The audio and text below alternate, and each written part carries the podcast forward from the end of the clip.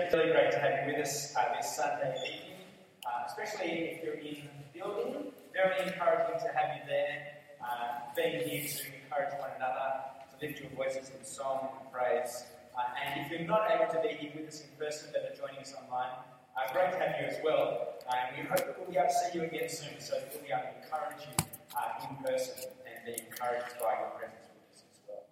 Um, I might just pray quickly for those who aren't with us. There are a bunch of people who are travelling uh, in various places for various reasons uh, over this weekend, and so I thought maybe we could commit them to God's care um.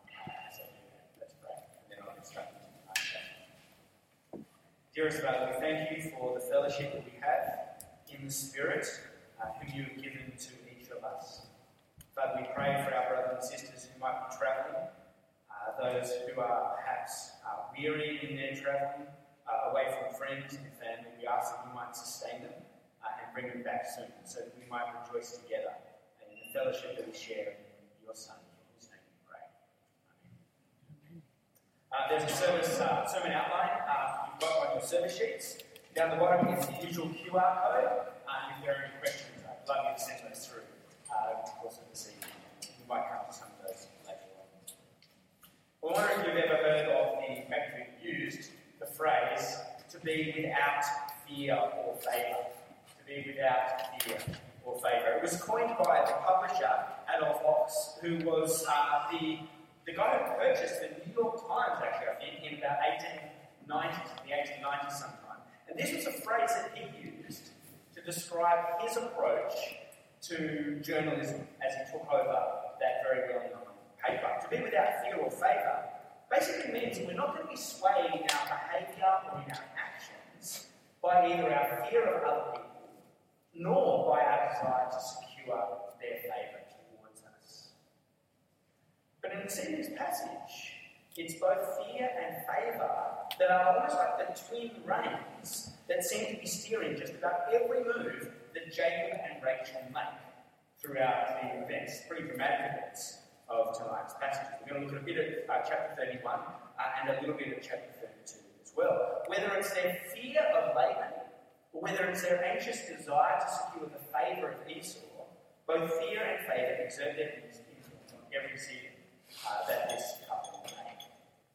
Uh, the influence that fear and favour exerts is seen pretty much straight away from the opening verses. Have a look at me, chapter 31 is where we're kicking off, uh, and verse 19. Verse 19. You might recall that after having grown substantially sized flocks, uh, Jacob and Leah and Rachel agreed they're going to head back to Jacob's family's uh, hometown, home nation. Uh, and so we'll pick it up from there in verse 19 of chapter 31. We read that when Laban had gone to shear his sheep, Rachel stole her father's household gods. Moreover, Jacob deceived Laban the Aramean by not telling him he was running. So he fled with all he had, crossed the river Euphrates, and headed for the hill country of Gilead. On the third day, Laban was told that Jacob had fled.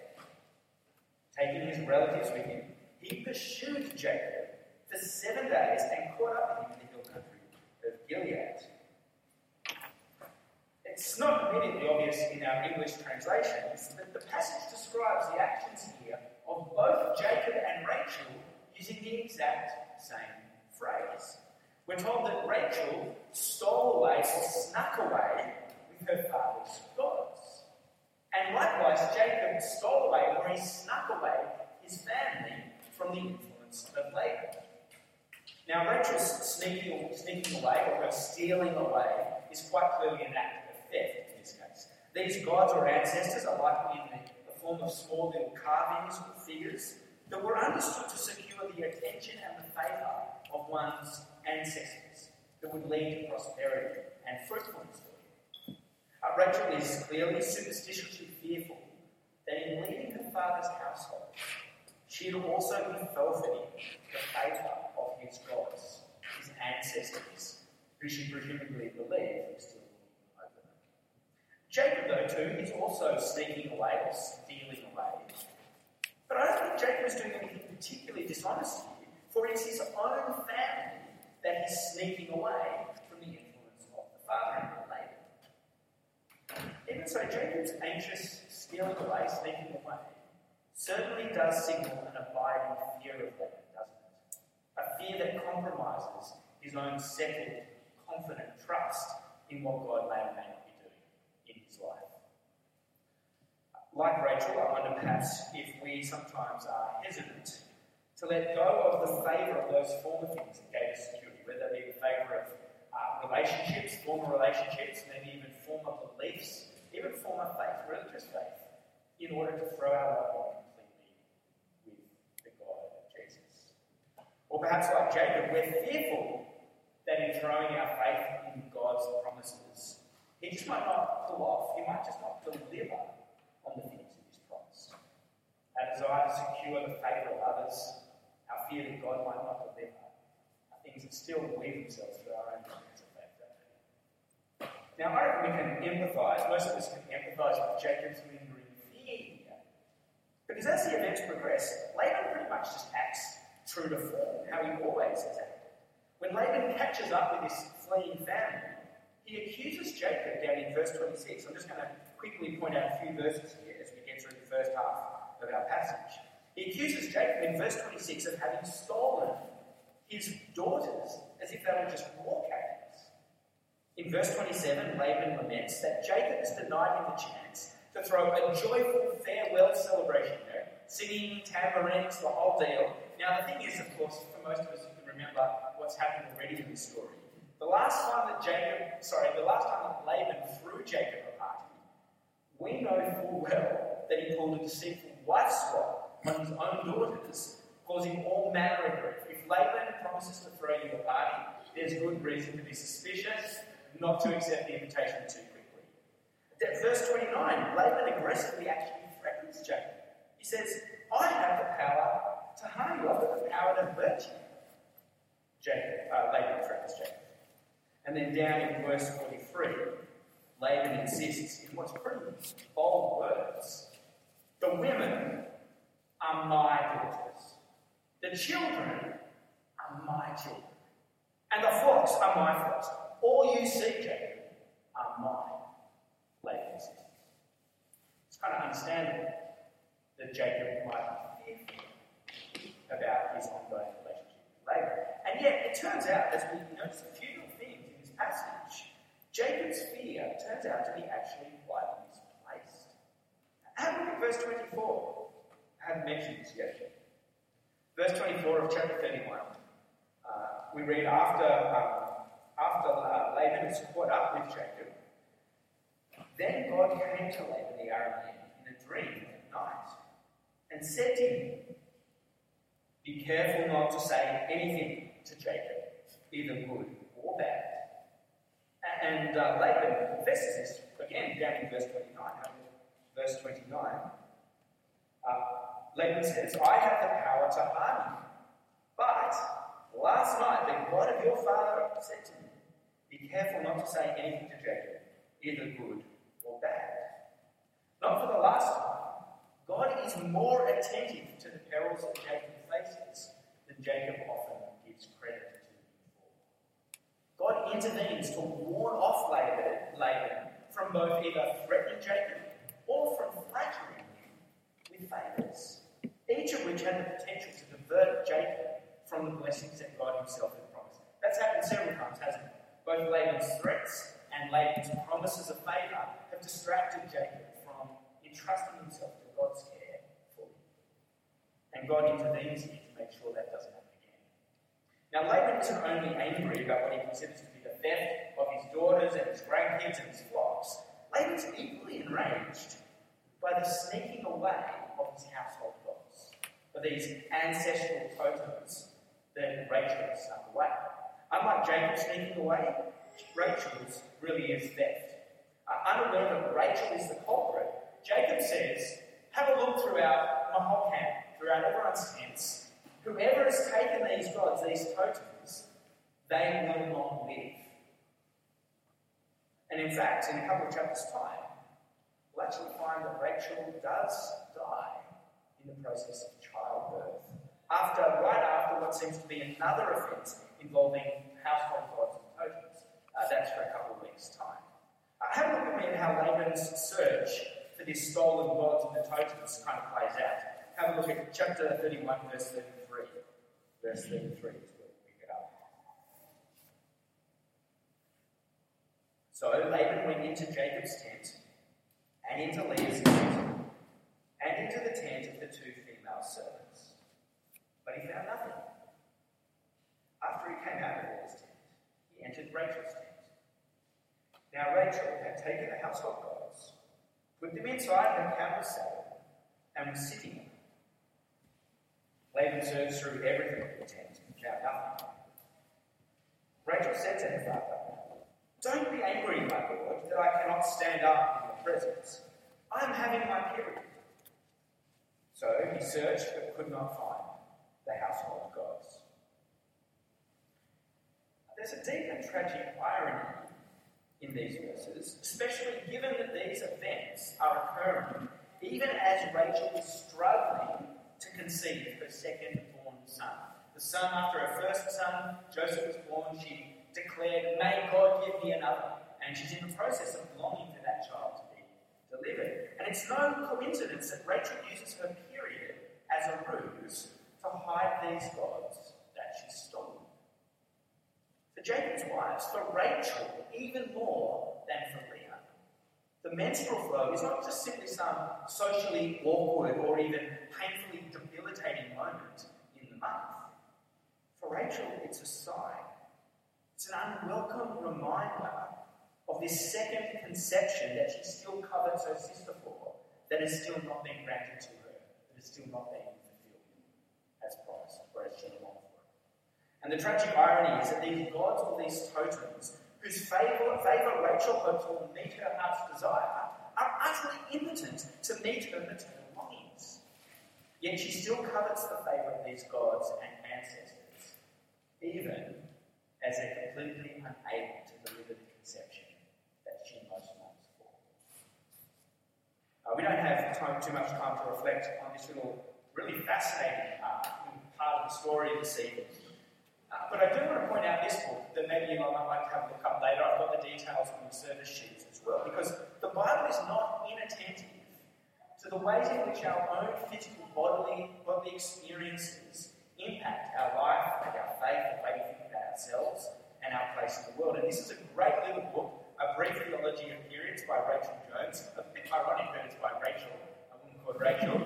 Uh, but it's a great little book. It comes in audio form as well. There's also some fantastic reflections towards the end on the way in which menopause might be thought about as believers. And I'd really encourage you to look that up later and to, um, have a little bit of a think about what it has to say. The Bible isn't squeamish or awkward about reflecting on the full scope of what our human experience is and how it impacts our life and faith. Uh, now, the verses that follow this immediate story include the signing of a non aggression pact between Laban and Jacob. And yet, even this doesn't signal the end of Jacob's misplaced fears and favour seeking.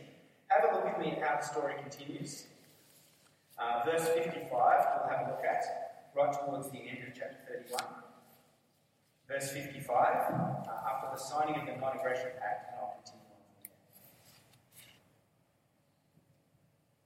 from there. Early the next morning, Laban kissed his grandchildren and his daughters and blessed them.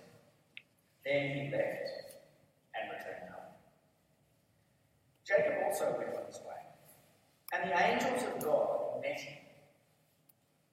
When Jacob saw them, he said, This is the camp of God. So he named that place Mahanaim. Jacob sent messengers ahead of him to his brother Esau in the land of Seir, the country of Edom. He instructed them, This is what you are to say to my lord Esau. Your servant Jacob says, I have been staying with Laban and have remained there till now.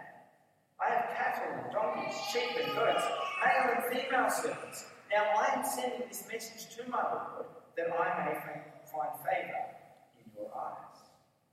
When the messengers returned to Jacob, they said, We went to your brother Esau, and now he is coming to meet you, and 400 men are with him.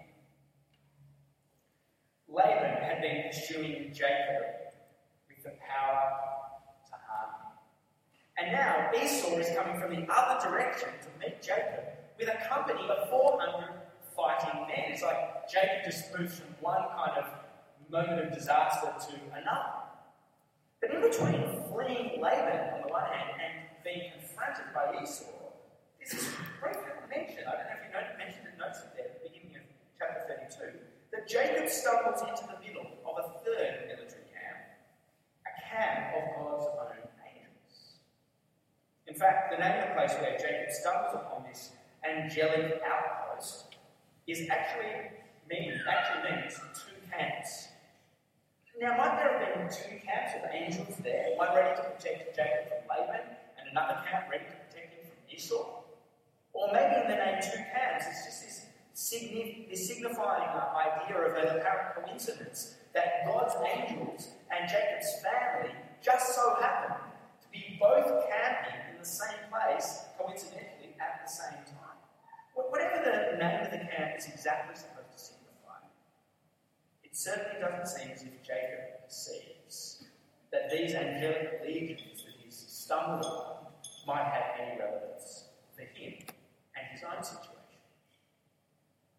Uh, Jacob, we read there, sends messengers ahead of him to announce his imminent arrival to his estranged brother Esau. This is the brother who was wanting to kill him 20 years ago, who was sworn uh, to wipe him off the face of the earth. And Jacob seems pretty anxious to inform Esau that he is returning home wealthy. That he, Jacob, isn't returning with any intention of stealing away what belongs to Esau. He comes seeking Esau's favour, not Esau's family inheritance any longer. But given that the messengers return with a report Esau is on his way with a company of 400 fighting men, perhaps Jacob has good reason to be a little bit edgy and fearful. have a look at verse 7, chapter 32, verse 7. Uh, on report of these 400 men who are coming to meet him with Esau, we read, verse 7 In great fear and distress, Jacob divided the people who were with him into two groups, or two camps, and the flocks and the herds and the cattle as well. He thought, if Esau comes and attacks one group, the group that is left may escape uh, there's a great and sad irony in these verses, I reckon, that Jacob imagines this family that God himself has given to him and secured for him is at risk from Esau with a company of 400 men.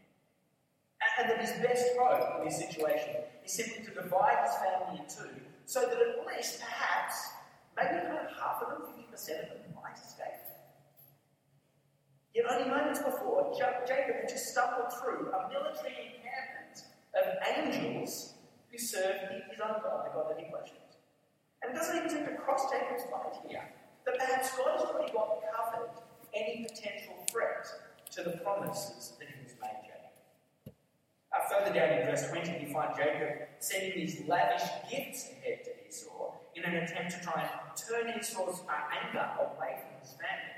Have a look at um, 32, chapter 32, verse 20. After sending these gifts ahead, uh, we read, uh, and Jacob says to the servants who are taking the gifts ahead to Esau, And be sure to say, Your servant Jacob is coming behind us. For he thought, Jacob thought, I will pacify Esau with these gifts that I am sending on. Later, when I see him, perhaps he will receive them. So Jacob's gifts went on ahead of him, but he himself spent the night in the camp. Literally, those words to pacify mean pretty much the same idea as the word atonement that we read multiple times throughout the remainder of the scriptures. Jacob fears that it is up to himself to save himself and his own family. Even while this double encampment of God's own angels stands ready at hand, Esau is trying to turn, sorry, Jacob is trying to turn Esau's anger away by his own strength, by his own purpose, with his own resources. His own country. We should notice, though, and you probably have noticed that I skipped over it a bit, that there has been a significant change take place in Jacob in the midst of these events. So, although he's scrambling to execute several backup plans for the safety of his people, just in case God doesn't come through, he does, for the first time ever, humble himself in prayer to his God. I want to draw your attention to four aspects of Jacob's prayer. I've got them listed on your search sheets under point four, uh, four aspects of Jacob's prayer that he offers to God within the midst of this great distress and fear and anxiety. I'll read through and make a couple of comments as we do. From verse 9 uh, as well. I'll begin verse 9.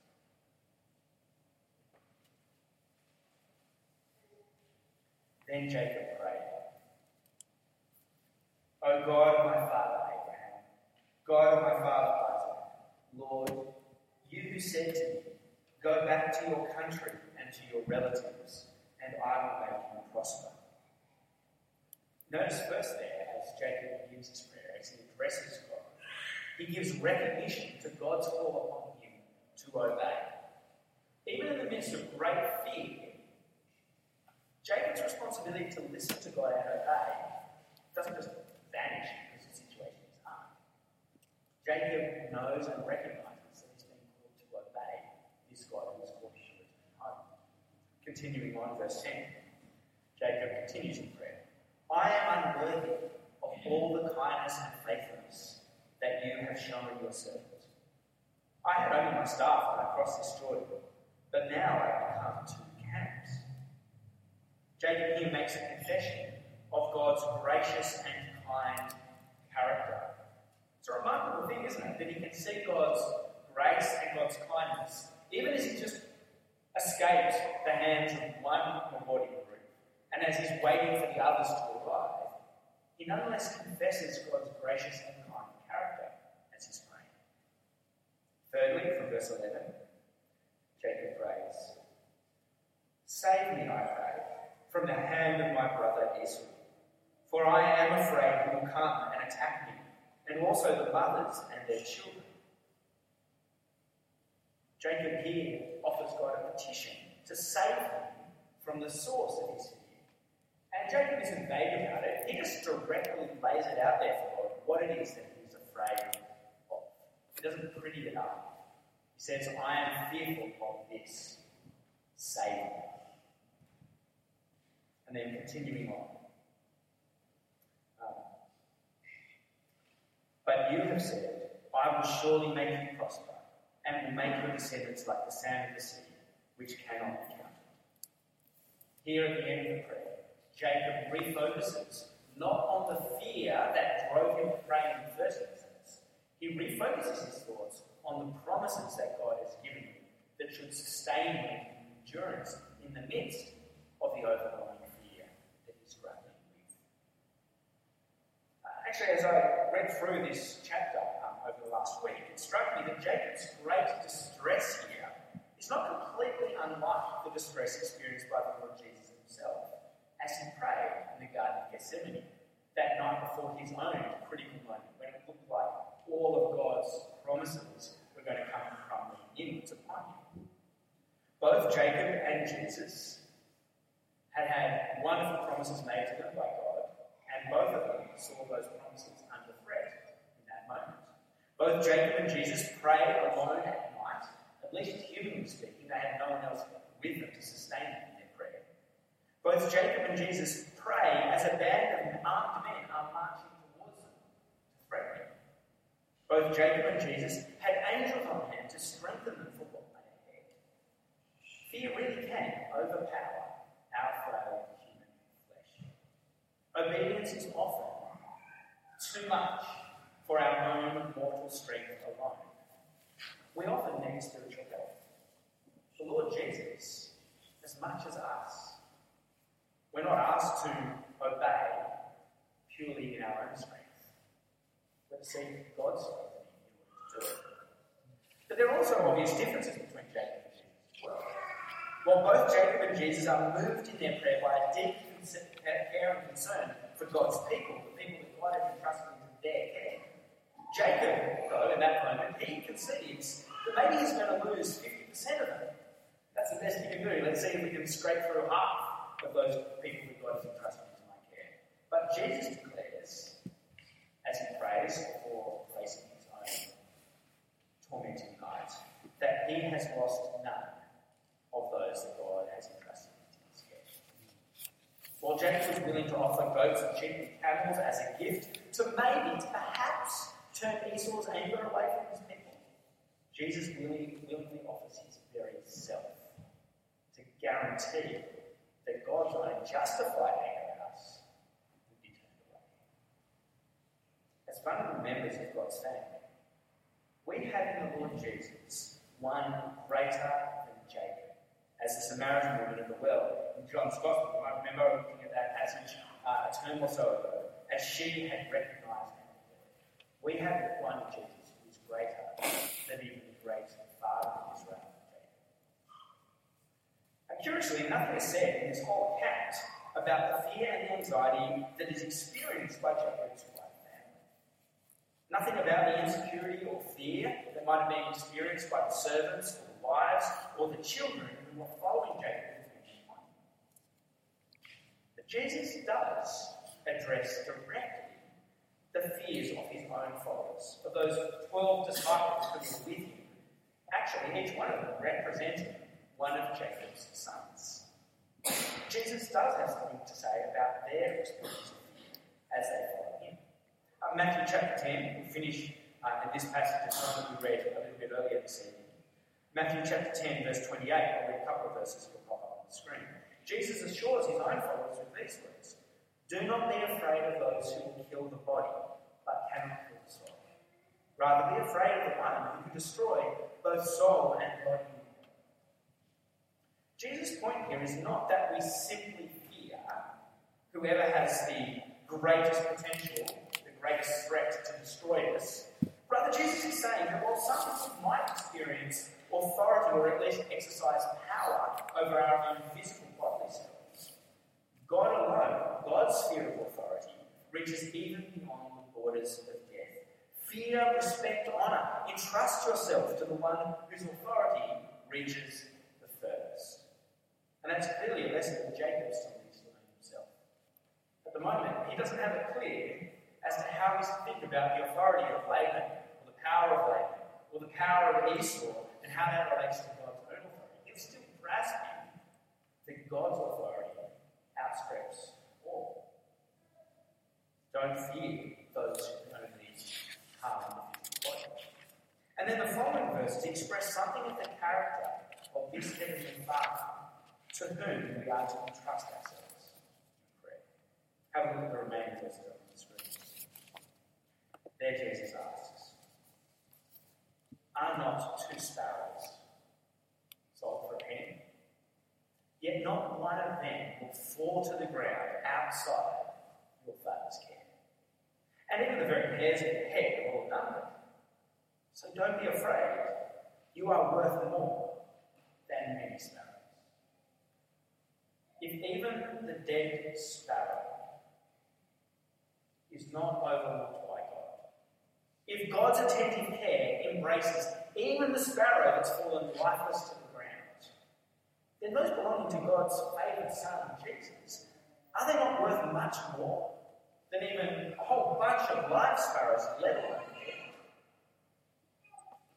Jacob has got to come to terms with just how precious God finds those who are members of his household. Just how faithful and constant and steady God will prove to those who are members of his household. And it's only as they begin to grasp that, as they understand it in the coming weeks, that the favour that they might find the eyes of others will begin to dim and lose its appeal. And the fear that is aroused by the threats of others will begin to seem less paralyzing. We'll see in a couple of weeks' time the way in which, as Jacob grasps this, a new peace settles over him. Uh, and we'll see a little bit of that in quite a wonderful passage that we'll at together next Sunday when Jacob wrestles with God. He comes away, in one sense, a little bit worse for wear, perhaps with the greatest sense of peace that we've seen expressed in him throughout this whole story so far. However, I pray and ask that that peace might be steadily deep Our dearest Father, we know and trust that you are a faithful God, that you've made wonderful and great promises to us, and yet even in amongst our faith, Father, there is threaded yet fear that perhaps you might deliver. There is threaded a longing for the favour of others we, we wonder if they might deliver better for us. Father, we do ask that you give us such a clear vision of your goodness and your faithfulness. That our fear might begin to evaporate, and that the favour of others might look decidedly less attractive to us. That we might find rest in our trust in you. In Jesus' name we pray. Please feel free to send through any questions via that QR code.